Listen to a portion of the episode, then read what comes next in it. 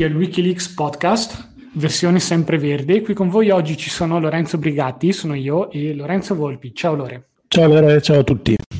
Eccoci qui, oggi andiamo ad affrontare un tema molto interessante, anzi mi fa un po' ridere perché a un certo punto di vista ci stiamo avvicinando alla fine di ottobre, stiamo registrando il 30, uscirà un pochino più tardi, che essendo il mese della formazione finanziaria e educazione finanziaria, quello dove si parla un po' di questi argomenti, e invece noi adesso non ne parleremo più, insomma, no.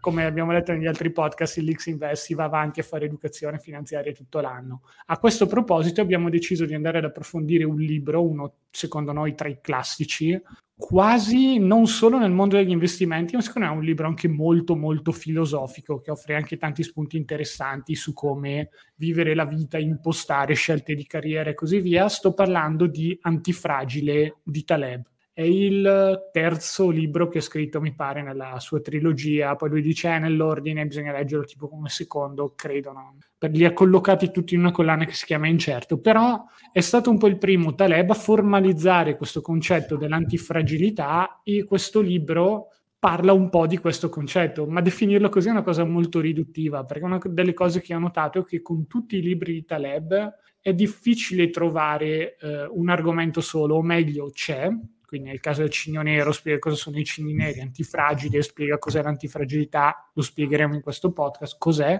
però ci sono anche tanti aneddoti, tante sotto, diciamo così, uh, storie, sotto,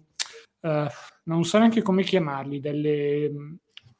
conclusioni, sì. delle conseguenze che arrivano dal, dal tema principale e ci sono tante ramificazioni che lo rendono molto interessante, insomma. Quindi tutte le volte che si prende in mano un libro di Taleb non è come, perlomeno esperienza personale, quando si prende in mano un libro che parla un po' più di crescita personale o quei libri un po' più, boh, Miracle Morning è quello che mi viene in mente, visto che col cambio dell'ora la mia cagnolina ormai lo faccio forzato, svegliandomi alle 6, buttato giù dal letto contro la mia volontà. Però uno si legge questi libri e dice, vabbè, ci sveglia presto, è tutto bello, e poi tanti aneddoti che confermano un po' questa cosa cosa. Taleb è molto più eh, articolato da questo punto di vista e nelle pieghe, diciamo così, dei suoi libri si trovano sempre degli spunti interessanti. Tant'è che, ad esempio, una, un capitolo finale di Antifragile è dedicato al concetto di skin in the game, che poi è diventato tutto un altro libro. Quindi è stato un po' il modus operandi di Taleb come scrittore, pensatore, chiamiamolo così, partire da determinati concetti e via via poi andare a restringere il campo per renderli eh, sempre più interessanti e andare un po' ad analizzare le conclusioni. Però vabbè, ho parlato troppo. Antifragile, tu Lore, come lo vedresti come libro?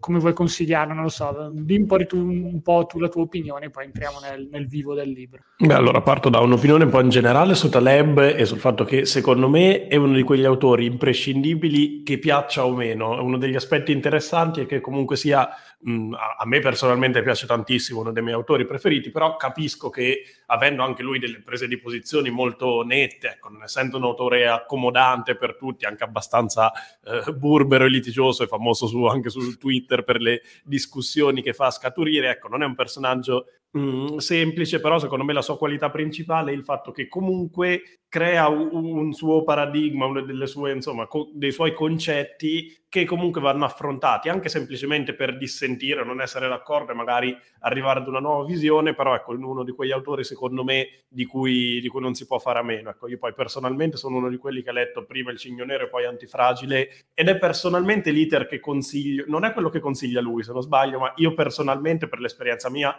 è quello che consiglio perché in antifragile comunque riprende, dà, dà, per scontati, dà per conosciuti dei concetti di cui aveva parlato nel Cigno Nero, quindi magari leggere direttamente antifragile può essere un filino più ostico e magari serve un minimo di ricerca in più per termini che lui dà un po' per, per scontati che utilizza nei suoi libri, quindi ecco da questo punto di vista mh, consiglierei questo approccio e in, in generale ecco antifragile rientra comunque nella stessa identica categoria del Cigno Nero da questo punto di vista, cioè crea un paradigma di riflessione che ci deve essere. Poi se da lì ecco, è, è, d'accordo e riesce a costruire da lì strategie di carriera, di vita e di investimento su quella base, ben venga. Se anche non lo fa, sarà uno spunto di riflessione comunque ecco, utilissimo in ogni caso. E secondo me questo è veramente il discrimine fra um, autori veramente interessanti e autori mediocri o normali, tra virgolette. Quindi il fatto che essere d'accordo non sia necessariamente una, ecco, una caratteristica indispensabile per trovarlo utile e dettagliato.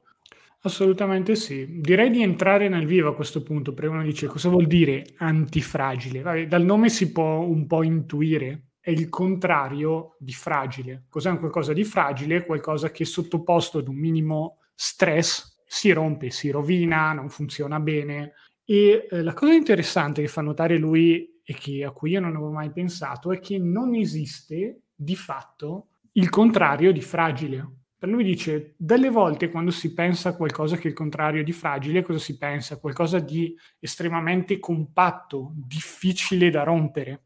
E è comunque meglio di qualcosa di fragile, ci mancherebbe, robusto, lui usa questo termine, però non è esattamente il contrario di fragile. Cioè, cosa vuol dire? Che se succede qualche casino, arriva qualche stress, qualche evento esterno molto uh, scioccante e violento, la cosa fragile si rompe quella robusta in qualche modo tiene botta, ma non c'è, perlomeno nel, non c'era prima di questo libro, una parola che stesse ad indicare qualcosa che beneficia da questo tipo di situazioni, da una situazione molto complessa, da una, una fonte di stress vera e propria. Prendendo un po' un concetto in, te, in prestito dal mondo della psicologia, Uh, si sente tanto parlare di eh, PTSD, Post Traumatic Stress Disorder, persone che vedono il peggio, vanno in guerra o chissà quali altri disastri nella vita e poi rimangono traumatizzati a vita, ma esiste anche un altro fenomeno molto meno conosciuto e si chiama Post Traumatic Growth Disorder non mi pare, penso sia PTG quindi. Ed è una crescita che avviene di fronte a un certo tipo di eventi molto negativi e anche se probabilmente non, non auguro a nessuno che gli capitino delle tragedie nella vita per poi riuscire a crescere, però da altri punti di vista il dolore può essere davvero una molla enorme di miglioramento ed è un po' quindi eh, questo il concetto che Taleb vuole usare quando parla di qualcosa di antifragile. Può valere, secondo lui, anche per noi esseri umani se riusciamo in qualche modo a trarre vantaggio dalla casualità, dalla volatilità, da tutti questi eventi, dal fatto che la vita è incerta fondamentalmente. E mh, mm, io ci stavo pensando un po' anche rileggendolo in questi giorni, non è un concetto che trovo facilissimo da certi punti di vista, perché nella sua forma più pura non credo che noi umani siamo antifragili. Quando ci capita qualcosa di veramente, veramente brutto, probabilmente una parte di noi muore si fa un po' più fatica a riprendersi. Però se lo applichiamo su una scala un po' più gestibile, quindi cosa vuol dire? Con dei tipi di rischi, con dei tipi di stress, stressors, boh, stressori in italiano, no? non vorrei aver fatto una roba alla milanese imbruttita, però degli elementi che causano stress e eh, di volta in volta esercitano una sorta di pressione che non ci fa necessariamente male, ma anzi ci fa migliorare ed è un po' interessante perché si lega alla vita di oggi che forse sta diventando un po' troppo comoda e quindi un certo tipo di avvenimenti negativi ci manda automaticamente in una spirale di negatività. Tu cosa ne pensi, Dore? Oh, sono stato un po' lungo, magari un po' uh, all over the place nello spiegare che cosa volesse dire antifragile. Se vuoi puntualizzare qualcosa ci mancherebbe, ovviamente. No, no, ma hai fatto, insomma, hai fatto bene prenderti del tempo perché giustamente, come dici tu, non è un concetto né facile né immediato e diciamo che un aspetto importante da considerare, secondo me, è la, la portata di questi stressor, di questi elementi di stress. E in generale, anche per quanto riguarda magari noi esseri umani e le nostre esperienze, l'antifragilità fa spesso riferimento a dei, degli elementi di stress non eccessivi, quindi eh, quando ecco, un fattore esterno di stress non è esagerato a tal punto da essere distruttivo, allora può essere potenzialmente benefico. E su questo sono d'accordissimo con te col fatto che mh, mm, eh, il fatto che ci stiamo accomodando troppo ci stia rendendo più difficile fare progressi da questo punto di vista. E in realtà da questo punto di vista ci sono molte dinamiche del, anche del, del corpo umano, anche proprio biologiche fisiologiche, che ehm, corrispondono a questa eh, descrizione di antifragilità. Uno degli esempi classici è quello del, del tessuto muscolare, che di fatto l'allenamento per, per, la forza e per la massa funziona in questo modo, ovviamente semplificando in modo semplice, però si creano delle microfratture che poi quando vanno ad essere ricostituite rendono ecco, il muscolo nel tempo più eh, potente e performante. Quindi in realtà, ovviamente, però se andassimo a, a, a praticare uno sforzo eccessivo, a quel punto finirebbe per ehm, danneggiare il nostro organismo. Quindi ecco, l'antifragilità non possiamo intenderla come una mh, possibilità illimitata di reagire agli stress, ma ecco, avere degli stress, contro- dei fattori di stress controllati con un- una misura accettabile, a quel punto ecco, quelli possono eh, rinforzarci. E gli esempi che fa anche Taleb nel libro da- dalla natura sono veramente tanti e interessanti. Uno di quelli che ad esempio mi aveva colpito molto era il fatto che i piccoli incendi fossero benefici per le foreste. Questo perché? Perché sembra magari controintuitivo, però i piccoli incendi magari aiutavano a eh, bruciare alcuni dei, dei, rami secchi, delle sterpaglie che prendevano fuoco più facilmente, senza però distruggere la foresta e questo faceva sì che il materiale più in, potenzialmente infiammabile delle foreste poi fosse stato bruciato e quindi non fosse uno stimolo potenziale per degli incendi molto più grandi paradossalmente se non arrivassero questi piccoli incendi a bruciare le ecco, sterpaglie e i rami più infiammabili, allora la foresta sarebbe molto più suscettibile a dei grandi incendi che sarebbero completamente distruttivi. Ecco, questo è un esempio interessante, ma ce ne sarebbero molti altri di vario tipo, dal funzionamento di vaccini a tante altre questioni che ecco, si, si rifanno proprio anche al mondo della biologia e alla fisiologia, quindi non è solo un concetto astratto, magari solamente un concetto relativo al mondo psicologico e comportamentale, ma ci sono anche tanti esempi proprio ecco, diciamo, biologici e fisiologici di come una giusta esposizione agli stress possa effettivamente essere benefica per l'organismo. Quindi ecco, diciamo che entrando in degli esempi specifici inizia a diventare un concetto un po' meno mh, assurdo e strano della, della, prima volta in cui l'abbiamo sentito, perché ecco, a me almeno personalmente ha mh, sicuramente sorpreso, anche perché se non ricordo male il primissimo esempio che prende Taleb è di carattere mitologico, ora non ricordo se è proprio il primissimo, ma ricordo che era uh, all'inizio del libro in cui fa il confronto fra la Fenice, che è l'esempio di robustezza perché semplicemente rinasce dalle ceneri una volta uccisa, e l'esempio invece di antifragilità in quel caso è l'Idra, cioè il mostro um, a, a, tre, a tre teste in cui ogni volta che veniva decapitata ri- ricreava altre tre teste dalla singola che veniva distrutta, quindi appunto era un esempio di antifragilità perché un fattore di stress la rendeva ecco, più potente. Ovviamente questo è un esempio molto lontano dalla realtà, ma era molto ecco, efficace come, eh, come impatto esemplificativo, però per fortuna ecco, non, non, si esaurisce lì negli esempi e continuando a ricercare esempi nella vita si vede come questo concetto effettivamente esiste e come soprattutto l'assenza di esposizione a questa antifragilità ehm, ci, ci, porta morti danni e torniamo, torniamo, al discorso che facevi tu prima, quindi ecco, non esporsi mai a questi elementi di stress effettivamente ci rende fragili, questo veramente lo possiamo vedere in, in mille aspetti diversi e nella tendenza eccessiva alla comodità odierna la, insomma, lo vediamo in maniera ancora più netta e marcata. Assolutamente sì, hai fatto benissimo a sottolineare tutto questo. Cioè,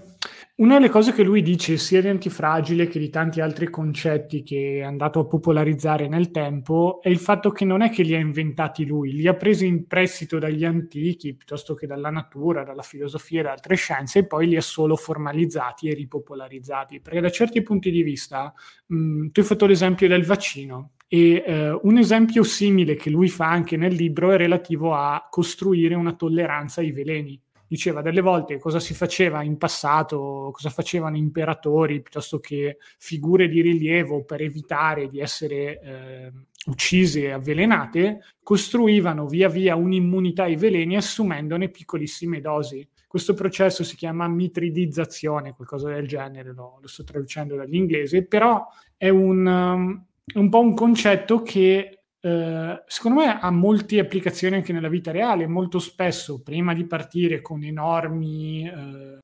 aspettative, con enormi azioni, basta partire con azioni più piccole, ma nella direzione giusta, e in qualche modo poi si costruisce la forza e l'allenamento per portare avanti strategie anche più complesse o anche più impegnative. Penso alla forma fisica, penso anche al mondo degli investimenti da certi punti di vista, perché ok, siamo boh, da un quarto d'ora, dieci minuti, quello che è a parlare di, del mondo dell'antifragilità e uno che ci sta ascoltando dice, boh, ma questi non dovevano parlare di investimenti, finanza personale, mi stanno raccontando tutte queste robe, sì, magari sono interessanti, però io vorrei capire come si applicano un po' alla mia situazione finanziaria. Uno dei primi esempi che mi viene in mente da questo punto di vista è applicare il concetto di antifragilità all'investimento in ETF azionari. Come mai uno dice ma che senso ha fare questo tipo di roba?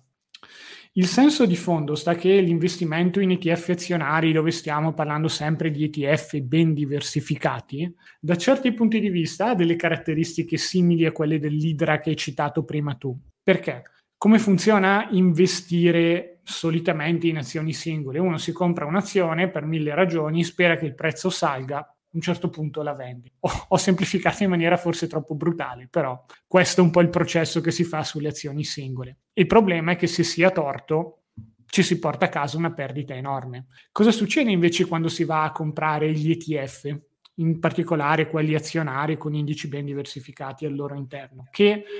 tutte le società che via via falliscono, diventano meno potenti, diventano meno capitalizzate, diventano più piccole all'interno dell'indice e al loro posto crescono delle nuove teste che sono le nuove società entrate a far parte dell'indice che poi potrebbero andare avanti a crescere. Non si tratta quindi di indovinare l'azione giusta, ma semplicemente di comprarsi un po' quest'idra e approfittare dell'antifragilità del sistema economico mondiale. Magari Taleb non sarebbe d'accordo al 100% da questo punto di vista, perché effettivamente è vero che viviamo in un mondo più connesso, è vero che se oggi succede qualche casino in Medio Oriente ci possono essere più ripercussioni anche in Europa piuttosto che in altre parti del mondo, mentre prima magari il mondo non era così collegato, l'abbiamo visto durante la pandemia, come ad esempio il fatto che all'inizio ci fossero stati i lockdown in Cina aveva portato anche a una mancanza di beni nei, nei mesi successivi, anche tutti i lockdown in giro per il mondo, poi non si erano riusciti a far arrivare automobili, frigoriferi, negli Stati Uniti c'erano state del, delle carenze di questo tipo di beni per mesi,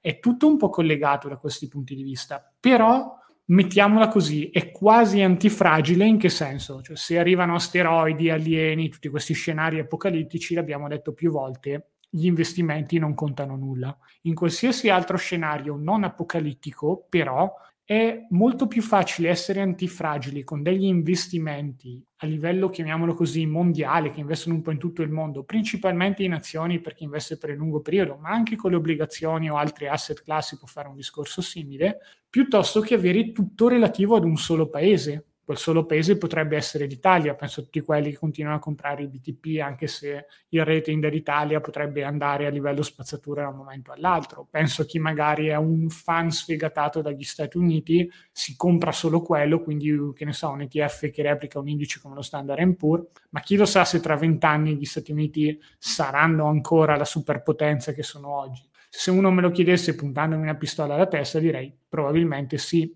però non, non è sicuro al 100%. Avere quindi degli ETF ben diversificati o comunque costruire dei portafogli ben diversificati se proprio uno stanno antipatici per qualche ragione strana agli ETF è un modo per essere antifragili finanziariamente perlomeno rispetto al paese in cui ci si trova. In realtà ne discutevamo anche un po' magari prima di cominciare il podcast, forse quello che può fare un investitore normale, mettiamola così da certi punti di vista, è aspirare ad essere robusto faccio fatica a vedere come ci possa essere una strategia di investimento per un investitore che ci sta ascoltando in questo momento a casa farsi i fatti suoi, lavora o comunque una persona normale, per poter guadagnare da periodi di grossa tensione. Tu hai qualche idea a riguardo, Lore, o sei d'accordo con me? Diciamo che da questo, da questo punto di vista, più in generale, anche in modo un po' inconsapevole, un investitore può mh, beneficiare dall'antifragilità del sistema. Mi spiego meglio. Quello che è interessante e che è in realtà uno degli aspetti principali per cui l'investimento nel mondo azionario è effettivamente interessante e redditizio nel lungo termine è il fatto che le, in generale, questo si ripercuote in tanti sistemi, le singole entità sono fragili, ma i sistemi nel complesso tendono ad essere antifragili e questo è il motivo per cui eh, l'idea, come dicevi tu, di ETF ben diversificati e in generale di investimento diversificato nel, nel mercato azionario prende beneficio mh, mm, proprio da questo aspetto, quindi dal fatto che non sapremo quali saranno le aziende che prospereranno nel futuro, ma sapremo che con ragionevole certezza ce ne saranno alcune che riusciranno ecco, ad essere eh, dominatrici del contesto nei prossimi 10, 20, 30 anni e quindi a eh, guidare i ritorni e i risultati di questi investimenti. Quindi ecco, diciamo che magari se, anche se l'antifragilità non si applica proprio a livello di strategia, comunque si, si beneficia da, da, un contesto simile. Poi ecco, ripeto, non per forza consapevolmente, magari anche eh, semplificando non è un problema, però in questo caso ecco, l'antifragilità dei sistemi sta alla base del perché nel lungo termine investire in modo diversificato è qualcosa di, è qualcosa di redditizio. Anche questo, ecco, la, l'antifragilità dei sistemi rispetto alla fragilità delle singole componenti è un aspetto che torna in molti, molti dati ecco, biologici, fisiologici e anche poi societarie ecco, di questo tipo, e, sì, a livello di, di società anche ecco, investimenti, imprese, aziende, realtà di ogni tipo. Anche qui, se non ricordo male, l'esempio che lui faceva era quello della, delle catene di ristorazioni, quindi ecco, il, il singolo ristorante in una città è fragile perché è esposto a rischi, può fallire, può non piacere al pubblico e quant'altro. Il sistema nel complesso sarà antifragile perché ecco, potrebbe beneficiare degli elementi di stress in cui alcuni riescono a prosperare, altri no, ma difficilmente, anzi in maniera quasi impossibile, il sistema nel complesso andrà a fallire perché la necessità e la richiesta del pubblico ci sarà sempre, semplicemente non sapremo chi andrà a vincere e prosperare in una determinata situazione. E in generale Taleb in Antifragile anzi approfondisce molto questo aspetto e mh, pone molto l'accento sul fatto che poi oggi siamo sempre più immersi in una realtà in cui il vincitore prende tutto, quindi ecco in moltissimi settori in realtà ci sono e continueranno ad esserci sempre di più poche realtà che vincono e eh, diciamo inglobano un po' tutto il sistema. Quindi ecco, nelle aziende l'abbiamo visto moltissimo, in moltissimi podcast, abbiamo parlato del fatto che ci siano oggi 7-8 aziende che da sole guidano, mm, pesano per il 50% degli interi indici e insomma esempi simili, ma in generale lo stesso vale anche per autori di libri e altre, insomma potremmo fare esempi di mille altre categorie. Quindi quello che è difficile è capire mh, a livello di singole entità chi è che sia fragile e chi è che non lo sia. Però quello che, insomma, il beneficio che abbiamo è che a livello di sistema invece è sufficiente per noi che ci siano pochi vincitori a eh, trascinare i risultati per avere dei, dei, rendimenti adeguati. Quindi, a questo punto di vista, ripeto, chi investe in ETF fa questa, compie questa azione di fatto senza sforzo e necessariamente anche senza questa consapevolezza, però poi il beneficio arriva da una dinamica di questo tipo, quindi dal fatto che il sistema riesca ad essere antifragile e la ragionevole certezza che ci siano dei, poten- dei vincitori che emergono da,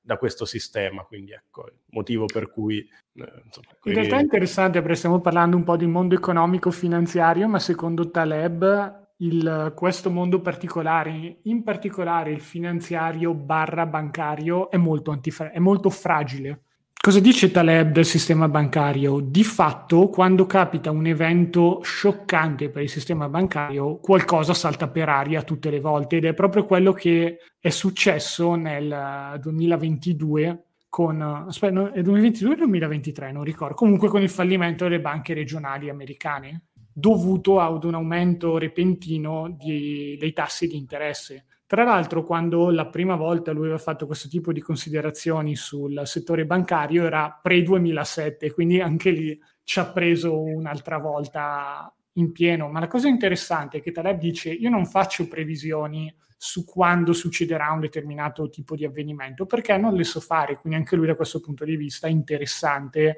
non si vuole vendere come guru, come persona che fa previsioni eccezionali, però dice molto semplicemente se c'è un sistema che è strutturalmente fragile ed il mondo bancario del credito è un po' così perché si basa sul debito, si basa sul fatto che eh, i soldi in una banca devono essere, cioè pres- non devono, però tendenzialmente sono utilizzati x volte, prestati a un sacco di persone così via, c'è molto vai e vieni. Di fatto un sistema così fragile è soggetto mh, a shock che non si possono prevenire a certi punti di vista. Possiamo tentare di prendere delle iniziative per avere un sistema il più antifragile nel complesso, però anche un po' difficile delle volte andare un po' a imparare dei propri errori. Uno degli esempi che faceva uh, lui era relativo al mondo dell'aviazione. Lui diceva ci sono sempre meno aerei che cadono perché tutte le volte che cade un aereo viene fatta un'analisi super approfondita per capire cosa è successo, cosa si può evitare, che tipi di miglioramenti si possono applicare sulle nuove aeromobili e il risultato è che rispetto a vent'anni fa il numero di incidenti aerei è diminuito in maniera considerevole. Con il sistema finanziario invece si tenta un po' di fare questa cosa, però è più difficile perché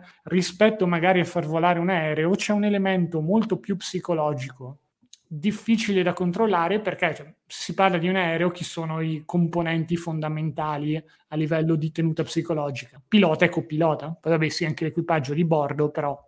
in linea di massima basta che questi due siano tranquilli, grosso modo è tutto a posto. Quando si parla invece di un sistema come quello finanziario, ci sono mille attori da mille parti diverse, c'è chi presta soldi, chi dà soldi, chi è più avaro, chi è più ehm, chi è meno propenso al rischio, mettiamola così, e non si riesce in qualche modo ad uniformare o ad avere un sistema in cui tutti vanno un po' nella stessa direzione, una visione un po' meccanicistica del mondo economico. Ray Dalio aveva fatto questo video dove spiegava un po' l'economia ed è carino, però lui continua a dire l'economia funziona come una macchina ed è una semplificazione che può essere utile all'inizio per portarsi a casa i concetti di cosa fa una banca, cosa fa una banca centrale, come fanno le aziende a fare i profitti e così via, ma poi nel mondo reale è un modello che non tiene perché ci sono delle componenti psicologiche difficilmente prevedibili, tipiche dei sistemi complessi, che di volta in volta fanno sì che sia difficile anche imparare dalle lezioni del passato. Quindi sul mondo finanziario, non... quella è una delle cose che dopo aver letto Taleb non saprei come andare un po' a inquadrarla, perché da un lato dico, vabbè, quindi siamo sempre un po', stiamo sempre un po' camminando su, sulle uova da certi punti di vista, in particolare sul sistema bancario. Dall'altro lato però con ho l'umiltà di dire che non saprei concepire un sistema diverso che sia anche funzionale, che permetta al, all'economia di fiorire così come è successo negli ultimi 150-200 anni. Non lo so, allora, hai qualche idea che possiamo diciamo dare che, ai diciamo regolatori e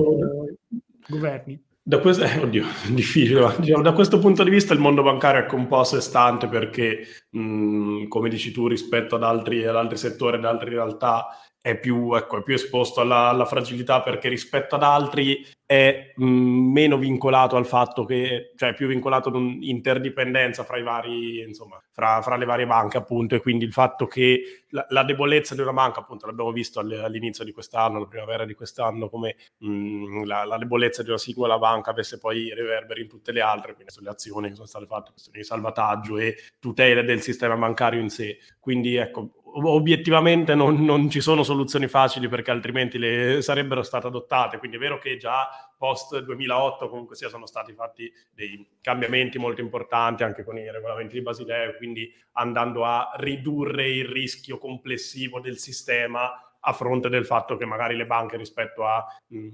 ai decenni passati sono anche meno redditizie, quindi ovviamente niente arriva, niente arriva gratis. In generale, ecco, come fare altri miglioramenti in questo sistema specifico, beh, non lo so perché è un problema altamente complesso su cui le istituzioni lavorano da anni, però diciamo che in generale da investitori quello che si può fare è cercare di mh, mm, osservare realtà in cui mh, mm, questo rischio, questa interconnessione di sistema sia un po' più bassa e quindi la fragilità di uno magari sia potenzialmente ecco, la, la possibilità per prosperare di altri. Diciamo che più andiamo a prendere realtà eh, globali e più effettivamente questa, insomma, questa dinamica si rivela. Quindi ecco, non possiamo magari eh, confidare troppo nell'antifragilità di un singolo settore, specialmente quando è molto molto specifico come quello bancario, però possiamo confidare maggiormente nell'antifragilità del sistema economico nel suo complesso. Ecco, questo magari, questo secondo me rimane come, come aspetto. Questo è un discorso interessante perché Taleb parla anche un po' di questa tensione che c'è sempre tra il collettivo e l'individuo.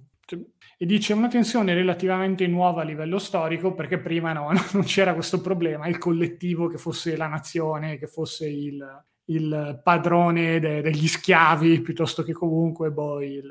il, feudatario. Aveva sempre ragione mentre l'individuo, cioè il povero Cristo, finiva sempre un po' disastrato. Mentre invece poi l'individuo dall'illuminismo in poi è stato messo un po' al centro perlomeno nella narrativa occidentale del, del nostro modo di pensare e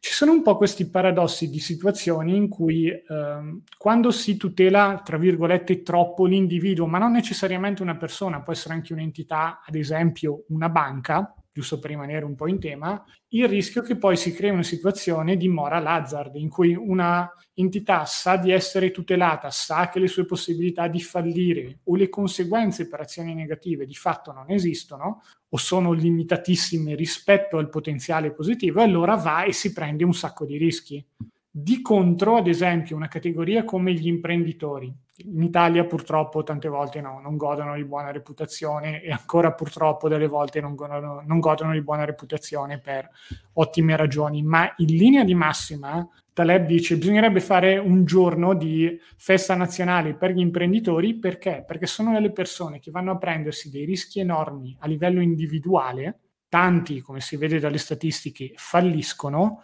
però questo tipo di lavoro a livello complessivo crea un sistema economico florido, sempre in cambiamento, che eh, poiché falliscono i singoli nel momento in cui non sono più adatti, di fatto il collettivo come eh, sistema economico diventa più forte. Cioè, è un discorso che fa un po' ridere perché sembra quasi socialista da certi punti di vista. Dice, ah sì, però per paradosso cioè, un certo tipo di economia, diciamo così, capitalista, funziona meglio a livello di eh, politiche centralizzate nel garantire la prosperità di tutti i singoli ed è una situazione che di nuovo poi c'è chi non è d'accordo, si può discutere eccetera, ma è interessante come si sia verificata a livello pratico con il capitalismo con, confrontato con diverse forme di comunismo che sono state applicate negli ultimi 50-60 anni e non sono state esattamente un grandissimo successo. Quindi c'è un po' questo discorso molto interessante a livello di... Um, diciamo così, sistema in cui tanto più il singolo è fragile, purtroppo, nessuno vorrebbe mai trovarsi dalla parte sbagliata ed essere un singolo fragile, ma tanto più il singolo è fragile, tanto più il collettivo nel complesso ha probabilità di essere antifragile invece, perché è più, diciamo così, eh, in grado di mutare al mutare dei cambiamenti.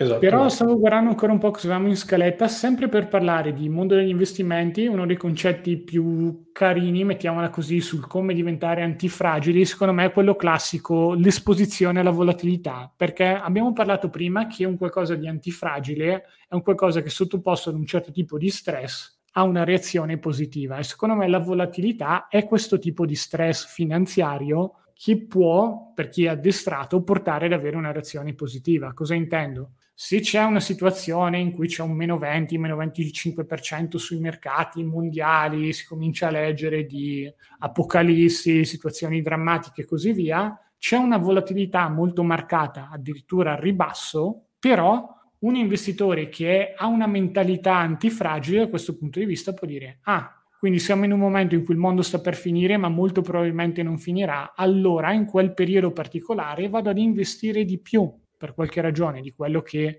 eh, investirei di solito e approfitto di questa volatilità che di fatto diventa mia amica, di modo che quando i prezzi mh, ritorneranno più alti, ne guadagnerò in, uh, ne guadagnerò semplicemente. È un ragionamento che, come abbiamo spiegato mille volte, non funziona sulle azioni singole, ma mi sembra uno di quei casi interessanti di mentalità antifragile applicata al mondo degli investimenti. Per tanti, invece, la volatilità la vedono come uno uh, stressore, chiamiamolo così, negativo e qualcosa da evitare a tutti i costi. Non è un caso che vadano sempre a comprarsi BTP, bot, conti deposito e non vogliano saperne nulla neanche delle oscillazioni più piccole però da certi punti di vista, proprio come la piccola dose di veleno che poi ti permette di diventare immune al veleno nel suo complesso, anche in dosi molto più forti, la volatilità o piccole dosi di volatilità a cui ci si espone attraverso PAC, entrate mensili, piuttosto che piccole dosi del patrimonio, aiuta un po' poi a acquisire confidenza con questo elemento dei mercati finanziari che per qualcuno è un qualcosa da evitare il più possibile, ma per altri, gli investitori più illuminati, è qualcosa di cui approfittare mo- nei momenti giusti. Esatto, motivo anche per cui mh, eh, raccomandiamo sempre il fatto che, um, cioè consigliamo sempre di iniziare a investire non appena possibile, non, non, nel senso di fare le cose frettolosamente, ma nel fatto di riuscire il prima possibile ad avere un'esposizione reale, emotiva ai, ai mercati finanziari, ecco, anche, anche, per questo motivo, sostanzialmente per questo motivo, ecco, il fatto che i, questi elementi di stress ci rendano effettivamente antifragili nel tempo e mh, preparati poi a tollerare anche discese più significative nei mercati, perché ecco, affrontare un mh, meno 20, meno 30 o meno 40 nei momenti più drammatici dei mercati finanziari senza aver avuto un'esperienza precedente, ricorda un po' ecco, l'esempio de, degli incendi nella foresta, se prima sono arrivati piccoli incendi, allora siamo riusciti a tagliare i nostri rami secchi e quindi capire quali sono magari i nostri elementi principali di paura, le azioni che non dobbiamo, non dobbiamo compiere, quelle che dobbiamo evitare per ecco, peggiorare il problema, non disinvestire, non fuggire a gambe levate. Se non ci siamo esposti a questo, ma siamo stati in una realtà troppo eh, tranquilla, in una ecco, bolla di serenità finanziaria, ecco, affrontare un, un nemico troppo importante, una paura, uno stressor troppo rilevante, ecco, potrebbe diventare decisamente significativo. Tanti fattori per cui torniamo sempre al classico discorso di, della necessità di accumulare esperienza nei mercati finanziari, anche non per forza con cifre importantissime che magari potremo non avere all'inizio della nostra carriera di investitori, Beh, è normale, giusto che sia così, però ecco, reali e tangibili dal punto di vista delle, delle conseguenze. Assolutamente sì, ed è forse, diciamo così, l'applicazione un po' più eh, corretta del principio di antifragilità per un investitore non professionista, approfittare un po' della volatilità, perché un'altra delle considerazioni interessanti che fa Taleb, ma secondo me è difficilmente applicabile ad un investitore non professionista nella sua forma più pura, è il concetto di barbell. Cioè, in realtà è un concetto che usiamo anche in Planmix, quindi sponsor non ufficiali questo podcast, classico momento spottone, prodotto di pianificazione finanziaria per tutti, andatevelo a vedere. Vabbè. Come funziona questa strategia barbell? Di fatto Taleb dice si prende il 90-95% del proprio patrimonio, lo si va a mettere in prodotti super sicuri. Per lui questi prodotti super sicuri sono i titoli di Stato americani, vive in America da anni anche se è del Libano, ehm, e il resto, il 5%, lo si mette in roba esageratamente aggressiva. Cosa ha fatto Taleb, ad esempio, nel corso della sua carriera? È andato a mettere questo 5% in opzioni piuttosto che in investimenti super speculativi. Qualcuno potrebbe andare a fare, che ne so, roba di angel investing, quindi essere... Eh, degli investitori in realtà piccolissime che boh, hanno tre dipendenti, non, non, hanno ovviamente un grosso credito bancario, accesso al mercato dei capitali e così via, oppure private equity, to, un gradino più su, anche se devo dire che ho visto certi prodotti di società di cui non voglio fare il nome, però vabbè, penso che chi segue un po' il mondo della finanza sa quali società offrono prodotti di private equity, sono dei disastri, soldi vincolati per 8-10 anni, costi altissimi e così via. Al di là di tutto, lui dice questo principio si chiama barbell perché anche se il 5% che stai investendo nella,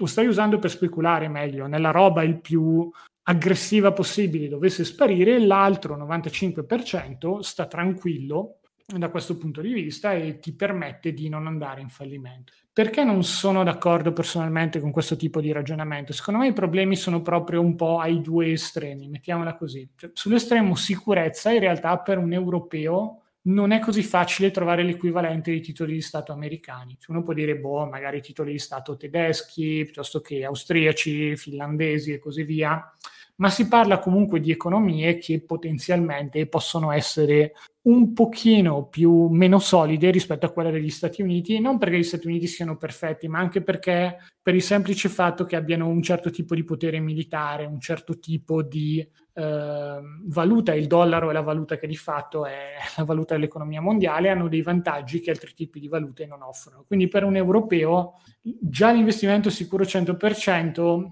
è un po' più difficile da trovare. Boh, conti deposito forse oggi danno qualche interesse, sì, però se uno ha tanti soldi cosa fa? Per evitare il rischio che la banca salti per aria, come abbiamo visto prima, il sistema finanziario è sempre un po' scricchiorante. Va a mettersi, che ne so, un milione diviso su 10 conti deposito.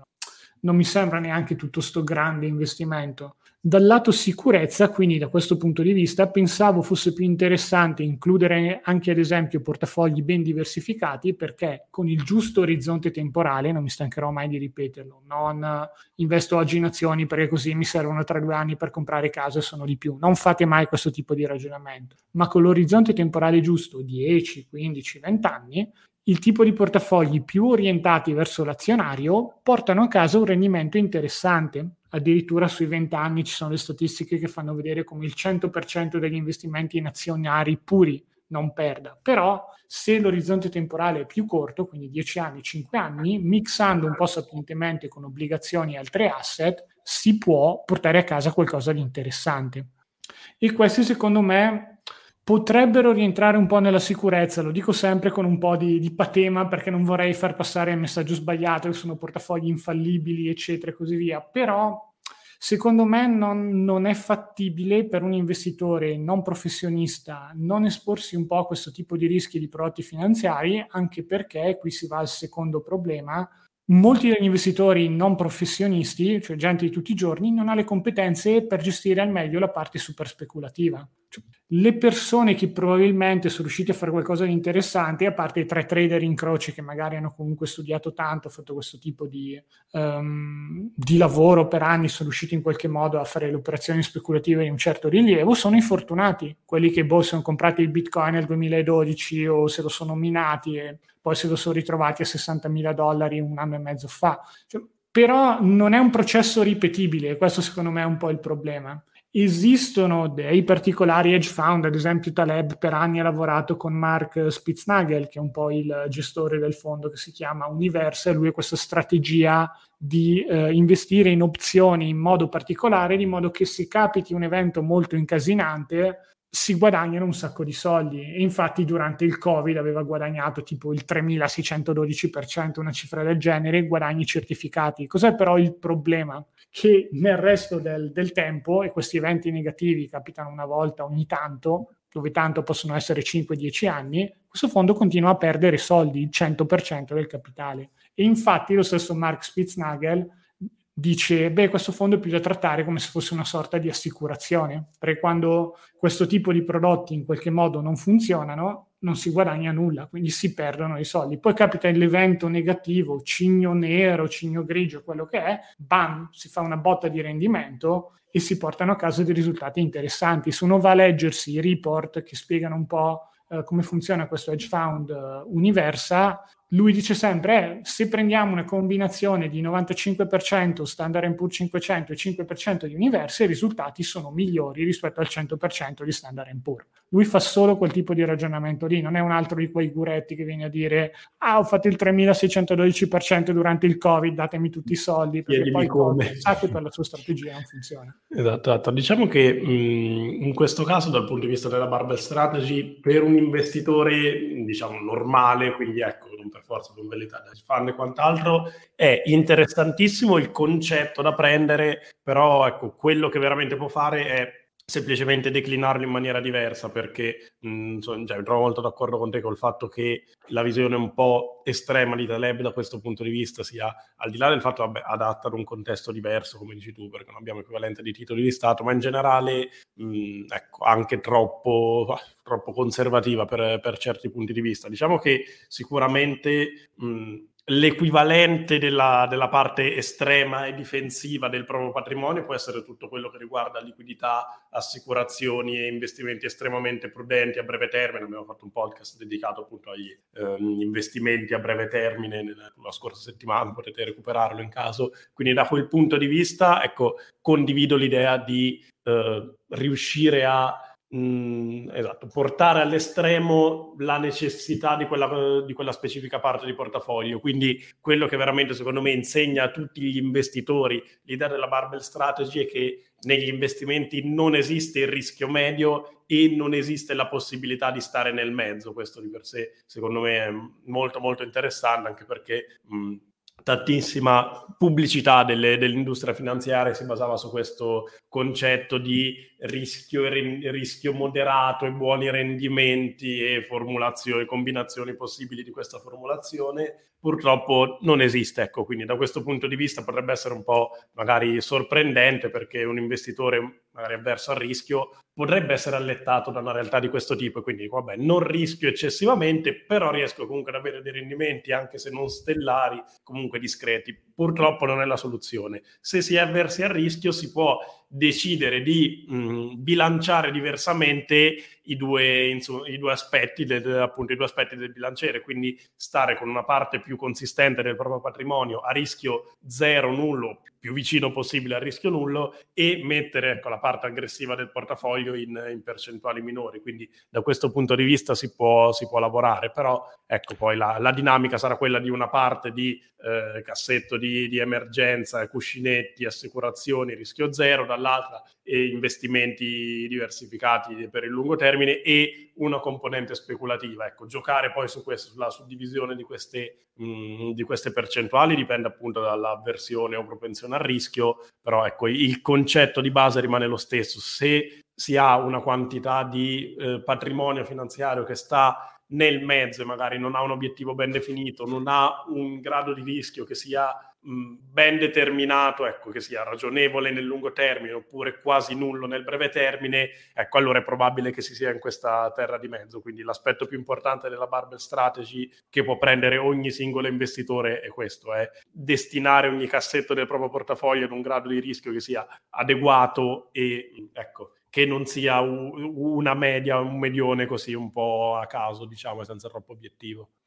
Assolutamente sì, questo è un concetto che mi trova stra d'accordo e va un po' a riprendere anche il concetto, quello di mediocristan, di cui parla forse nel Cigno Nero, però avendomi letto, avendo letto più volte i libri Taleb non ricordo esattamente dove fosse, ed è un po' questa terra in cui di mezzo, ma in realtà non non corrisponde a quella che è la realtà in un certo tipo di settori quello finanziario eh, non fa eccezione perché è un settore più vicino al mondo dell'extremistan, dove ci sono degli eventi estremi che guidano un po' quello che succede e non sono necessariamente negativi, parliamoci chiaro. Quando c'è una società che parte da zero e diventa Netflix, per fare un nome come potrebbe essere Apple o mille altri, di fatto una sorta di evento straordinariamente positivo che di fatto guida i rendimenti ottenuti dall'indice, come ad esempio lo Standard Poor's. Avevi detto tu giustamente all'inizio podcast, ora ci sono le realtà 7-8 che stanno guidando un po' i rendimenti dello Standard Poor's o del Nasdaq da inizio anno. Quindi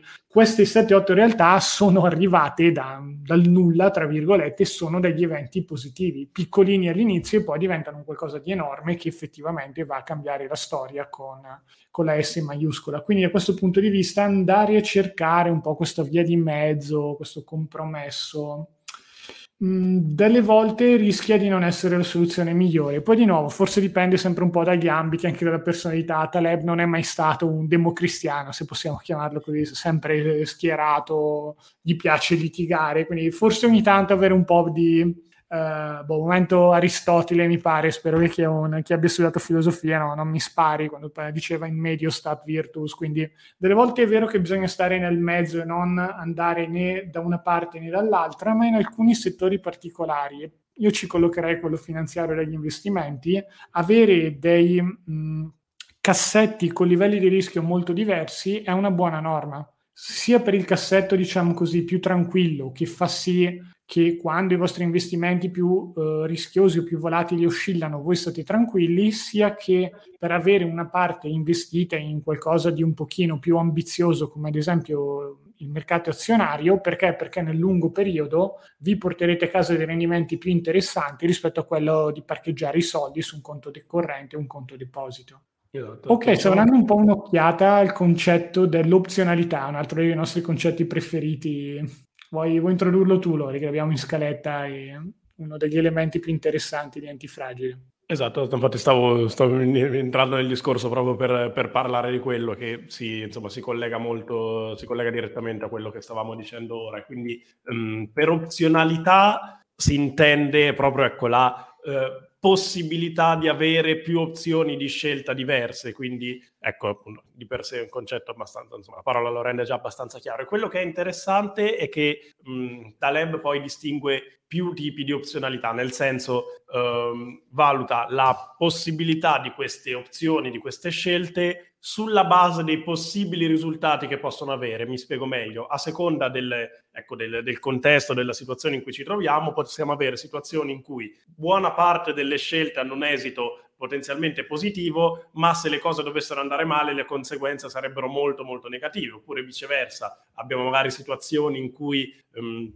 insomma, le, la possibilità di esiti negativi non avrebbe dei grandi danni, ma non abbiamo particolari benefici se le cose andassero bene e così via. E ehm, in questo caso qual è il tipo di ehm, opzionalità a cui eh, Taleb fa riferimento, quelle che diciamo a cui consiglia dovremmo riuscire a esporsi nel tempo, a esporci nel tempo, ovviamente l'opzionalità positiva, ossia eh, eventi in cui i potenziali benefici sono molto elevati e relativamente probabili e il, eh, i danni da un eventuale eh, esito negativo non sono eccessivi e di per sé magari diremmo vabbè allora è qualcosa di abbastanza ovvio e prenditi i rischi di, con le conseguenze che portano a risultati positivi quasi per forza. In realtà per quanto di per sé il consiglio sia banale apparentemente banale molto spesso in realtà non prendiamo in considerazione abbastanza questo tipo di scelte. Intanto la prima questione legata all'opzionalità, come detto all'inizio, è vincolata alla quantità di opzioni e di scelte che abbiamo, quindi già riuscire a fare, ecco, a compiere delle azioni, organizzare la propria vita finanziaria, ma anche lavorativa e non solo, con l'opportunità di avere molte opzioni differenti, già non è, ecco, non è banale e semplice da mettere in pratica e soprattutto ecco, non è semplice individuare i giusti contesti in cui questi potenziali benefici mh, positivi si rivelano. E torniamo appunto al discorso di prima degli investimenti, il motivo per cui il rischio medio non è efficace nel lungo termine anche perché non espone a questo genere di opzionalità positiva, quindi i ritorni saranno sempre molto mh, controllati, i risultati saranno sempre rela- i migliori risultati saranno sempre prevedibili, quindi avranno facilmente un tetto che non andrà oltre certi oltre certi rendimenti. Invece la, la, possibilità di investire nel lungo termine in azionario, più avere anche una parte magari di cassetto speculativo, sempre con proporzioni da discutere, espone a questo genere di opzionalità, perché se poi le cose vanno male e magari la parte del, del cassetto speculativo non ottiene grandissimi risultati, si tratta comunque di un risultato, insomma, contenibile, non si tratta di una disgrazia, di una rovina finanziaria perché abbiamo altre parti del nostro patrimonio investito, abbiamo tutta la parte a rischio praticamente nullo, cuscinetto d'emergenza e quant'altro, ma abbiamo la possibilità di mh, esporci a fattori molto positivi e quindi avere dei moltiplicatori di risultati eh, decisamente importanti, avere risultati interessanti nel, nel lungo termine. E, oltre agli investimenti in generale un, un, investitore o un risparmiatore penso possa applicare questi concetti anche in generale alle proprie scelte di mh, carriera, impresa, attività e quant'altro. Quindi mh, di per sé il concetto è facile, la difficoltà magari è capire in quali settori, in quali, real- in quali realtà si, si, concretizzi questo genere di opzionalità positiva. Forse negli investimenti è il caso in cui, mh, tra virgolette, è un po' più semplice, perché appunto anche il semplice investire in ETF azionari ben diversificati nel lungo termine risponde a questo genere di opzionalità positiva, perché abbiamo visto che è probabile che nel lungo termine ci siano dei vincitori che verranno, ecco, verranno anche inglobati nel, nel nostro ETF. Secondo me l'idea di opzionalità e di opzionalità positiva è quella che più di tutte riassume ciò che deve saper fare un investitore, quindi essere al posto giusto nel momento giusto e riuscire a beneficiare dei, dei momenti positivi e dei momenti particolarmente benefici. E per quanto riguarda l'investire a lungo termine, il modo in cui si concretizza questo concetto non è altro che investire in modo diversificato e rimanere costantemente investiti nel tempo evitando i tentativi di market timing e quant'altro, perché sappiamo bene che la grandissima parte dei rendimenti di lungo termine è data quasi esclusivamente dai migliori giorni di mercato. Quindi un esempio che facciamo spesso è come anche in un orizzonte di 10, 15, 20 anni di investimento, togliendo i migliori 30 giorni del mercato, i risultati di quell'investimento quasi si annullano addirittura diventano negativi in certi casi. Questo vuol dire che per investire con successo nel lungo termine basta soltanto, tra mille virgolette, essere correttamente investiti nei 30 giorni migliori di mercato. Quali sono questi 30 giorni? Non lo sappiamo. Come ci esponiamo allora a questo fattore positivo? Semplicemente, ecco, rimanendo investiti. Poi possiamo... Anche cercare... perché i 30 giorni positivi di solito sono anche abbastanza vicini ai 30 giorni più negativi. Non so chi ha memoria storica e si ricorda cosa è successo durante il periodo del Covid. Io mi ricordo c'è stata una settimana e c'erano i mercati azionari che facevano più 8, meno 8, più 8, meno 8 e hanno fatto una settimana così. Quindi in quel caso mi dice, eh, ma se mi prendessi solo i più 8 sarei milionario, sì, però come fai saperlo se il giorno dopo ti fa meno 8, ti fa ancora più 8, rimane stabile, no? No, non si riesce. Lo stesso se uno dice voglio evitare il meno 8, dopo un più 8 arriva per forza un meno 8, no? Cioè una situazione storica mh, quasi senza precedenti, cioè c'era stata una pandemia ma in una situazione eh, economica e sociale diversa, non con i mercati così interconnessi. Non credo sia mai capitato un altro periodo simile, onestamente, sto andando un po' a memoria, ma non ricordo una settimana con una volatilità del genere, sia a rialzo che a ribasso così vicina. Però ecco un po' uno dei ragionamenti che ci dovrebbe far desistere dal tentare il fare il cosiddetto market timing, da dire no, adesso aspetto il momento migliore,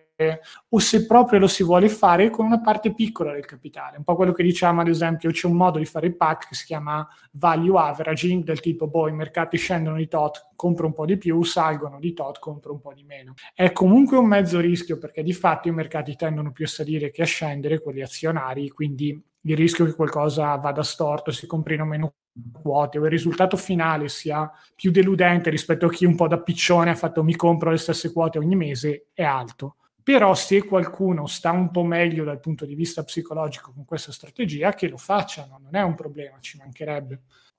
C'era un discorso anche interessante in termini di opzionalità che aveva fatto Taleb, a me era piaciuto, relativo alle carriere lavorative o al capitale umano da questi punti di vista, perché uno dei discorsi che fa in temi di, forse ok, più di antifragilità che di opzionalità, è nel dire esistono professioni che sono più fragili rispetto ad altre e non sono quelle a cui si pensa di solito. Paradossalmente, un discorso che fa Taleb, sono d'accordo in parte, però vabbè, lo vediamo tra poco. Il discorso è se uno ha una, uno stipendio al minimo, guadagna pochissimo, in teoria è estremamente probabile che da un punto di vista intellettuale non sia abbastanza, diciamo così, libero da pregiudizi, perché? Perché tanto guadagna così poco, può dire quello che vuole, non verrà mai a dire un qualcosa perché ci sono dei poteri forti trademark che, che, lo stanno obbligando a dire questo o quello, tanto guadagni il salario minimo, poi lo usa ad esempio i tassisti come, come questo tipo di professione, dico, bah, forse non so se sia stato in Italia, abbia preso un taxi, però vabbè, no, non sono la categoria più adatta da questo punto di vista. Però c'è anche un discorso di quelle professioni che sono più soggette ad un danno reputazionale, chiamiamoli così. Taleb diceva un po' in maniera provocatoria, se io adesso fossi qui e andassi a picchiare a sangue un economista che era un convegno con lui, racconta nel libro, cosa succederebbe? Sì, vabbè, magari mi, mi fanno qualche processo o quant'altro, ma non è che il mio lavoro, le mie entrate in sé rischiano particolarmente, anzi si genera una sorta di controversia, forse paradossalmente il mio libro finisce per vendere di più perché si è creata tutta questa controversia intorno al libro. Di contro, se uno ad esempio è una sorta di eh, impiegato di alto livello o manager in una multinazionale, sempre vestito di tutto punto, non può andare a mettersi a picchiare la gente in maniera casuale perché altrimenti perderebbe la sua reputazione, il suo lavoro e la sua carriera. Questo esempio, non lo so, da certi punti di vista, boh, no, l'ho trovato un po' fuori posto perché sembra quasi che stiamo incitando la gente a, a prendersi lavori a salario minimo, diventare tutti scrittori o artisti di questo tipo per poi andare a picchiare la gente che sta antipatica. Però fa un po' un discorso di onestà intellettuale che da questo punto di vista è interessante nel mondo degli investimenti, soprattutto quando si tratta di prendere consigli finanziari da qualcuno molte delle persone che danno consigli finanziari sono un po' gli incravattati di cui parlava Taleb. Perché danno questo tipo di consigli? Perché c'è qualcuno che li paga profumatamente per dire questo tipo di cose, quindi c'è un conflitto di interessi enorme. Di contro invece ci sono alcune professioni dove magari la gente guadagna di meno, ma non è detto che il consiglio finanziario sia così buono, perché non è che vado a chiedere al salumiere se l'ETF è buono o meno, è vero che avrà un'opinione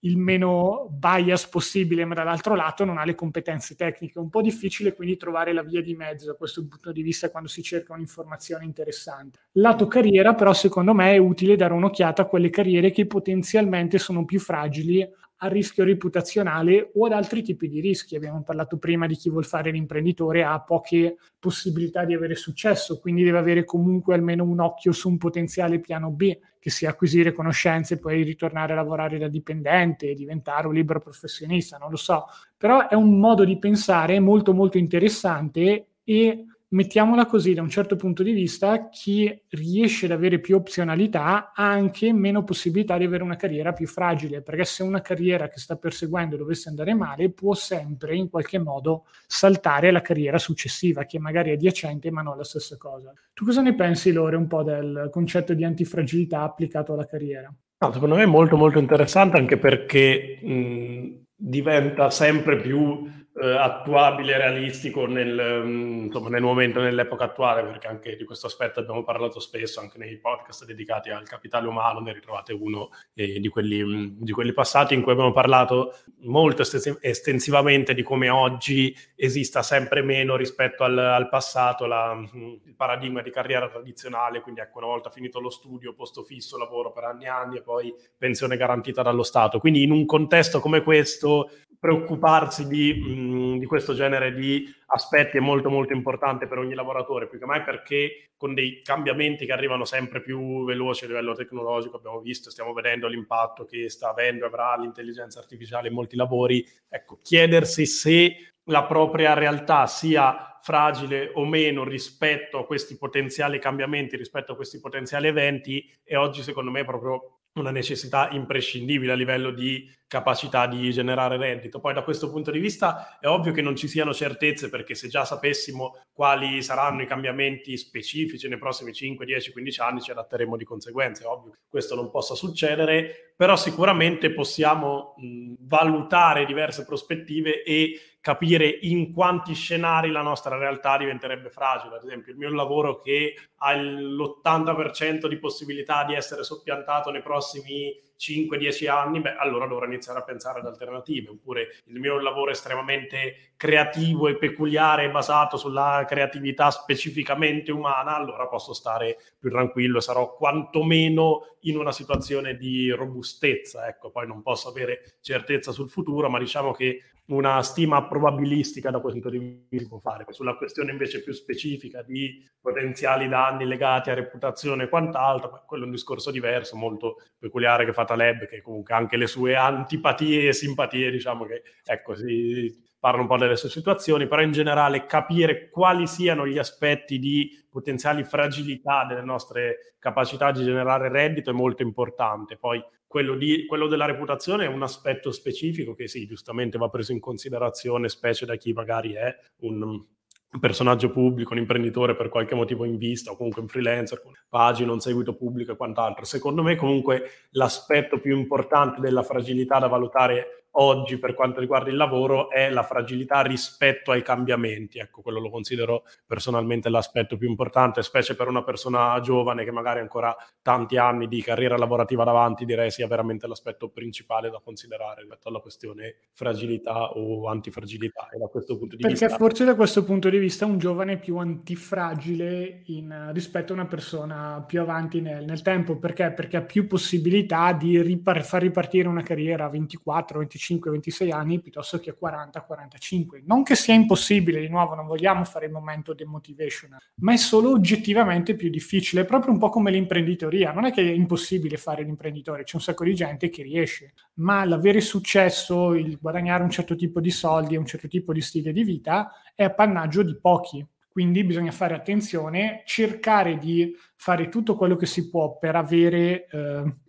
diciamo così, le probabilità a vostro favore, un po' come direbbero negli Hunger Games, però nello stesso tempo bisogna essere consapevoli che le possibilità di fallimento sono alte. Poi uno può cambiare carriera anche a 65 anni, 70 anni, cioè, forse uno vorrebbe anche andare in pensione, però c'era sempre il, la storia del colonnello Sanders, che era forse addirittura già in pensione, aveva fondato KFC da, da pensionato, che si cita sempre come esempio di, ah, si può cambiare carriera anche a 50, 60, 70 anni, però non è un caso se sia stato uno solo a essere così famoso. Ce ne sono anche tanti altri, però di nuovo il messaggio forse con cui possiamo chiudere l'aspetto carriera, carriera è semplicemente che se si vuole cambiare carriera lo si deve fare con molta attenzione, tanto più si sale con l'età, ci vuole un po' più di pianificazione, di strategia e così via. Ecco, mettiamola così. Sicuramente mh, bisogna quantomeno prendere in considerazione e, e chiedersi se la propria, la propria, carriera, la propria situazione sia fragile o meno, perché è un discorso che mh, spesso può magari non venire affrontato per timore o per magari non troppa consapevolezza, quindi aspettarsi che una volta acquisito un ruolo uno ecco, sia, sia, al sicuro lì nel suo posto. Non lo facciamo per mettere ansia o timore a nessuno, però è logico che valutare questi aspetti vada, vada preso in considerazione, magari anche semplicemente per andare a limare alcuni comportamenti che potrebbero portare a rischi reputazionali, per esempio. Quindi ecco, sono tantissimi aspetti da, da, prendere in considerazione. Non è che bisogna stravolgere la propria vita lavorativa dall'oggi al domani, però sicuramente passare al vaglio queste domande per capire la propria fragilità o meno penso sia molto molto utile da un punto di vista di carriera e lavoro. Assolutamente sì. Poi c'era tutta un'area di antifragile che è sulla via negativa però vabbè, ne abbiamo parlato in un vecchio podcast, quindi no, vi invitiamo ad andarvelo a riascoltare se volete un po' prendere confidenza con il concetto di eh, cosa togliere per migliorare la propria situazione anziché cosa aggiungere, ha un sacco di implicazioni interessanti, ma ci abbiamo fatto un podcast dedicato. E ciò nonostante con tutto il... abbiamo parlato per un'ora, un poco più, poco meno, non siamo riusciti neanche a scalfire un po' tutto quello che è il mondo i sottocontenuti di antifragile. Speriamo di avervi dato un po' i concetti di base, un po' con il concetto di antifragilità e anche qualche applicazione pratica, però ecco, se qualcuno si fosse un po' appassionato al tema e volesse scoprirne di più, il modo migliore è investire questi 20 euro, un uso improprio però ci sta, compratevi il libro e poi leggetevelo e godetevelo perché secondo me vale la pena. Buon anche regalo di Natale, un po' in anticipo sulla tabella di marcia. So che a tanti non piacciono i libri, ma se proprio dovete regalare un libro e un, conoscete qualcuno che potrebbe un po' apprezzare questo tipo di ragionamenti antifragile, secondo me è un'ottima scelta. Sì, sì io sono d'accordo, anch'io faccio un po' da evangelizzatore dei libri di, di Taleb, convinco, convinco, la gente a leggerli, ho insomma raccomandati, prestati in giro alla mamma, agli amici o quant'altro, quindi sì, sì, da questo punto di vista. Taleb è il potere forte che, che raccomandiamo, che non ci manda mai bonifici neanche lui purtroppo. Eh, ci, scegliamo dei poteri forti che non vanno tanto bene, allora mi sa quando li spingiamo. Dobbiamo migliorare da questo punto di vista. Eh, sì. Va bene, per quello che riguarda oggi siamo arrivati un po' alla fine di questo podcast, ci auguriamo che vi sia piaciuto, vi invitiamo come sempre a venirci a trovare su tutti i nostri social, quindi gruppo Facebook, investi- Wikileaks, investimenti e finanza personale, pagina Instagram, eh, newsletter, blog, canale YouTube, siamo un po' dappertutto, insomma, venite a trovarci, ci fa sempre piacere, da parte mia è davvero tutto, grazie per l'attenzione, grazie a te Lore per essere stato qui con me oggi, è sempre un piacere, ci riaggiorniamo alla prossima puntata, alla prossima. Grazie a te Lore e grazie a tutti gli ascoltatori, a presto.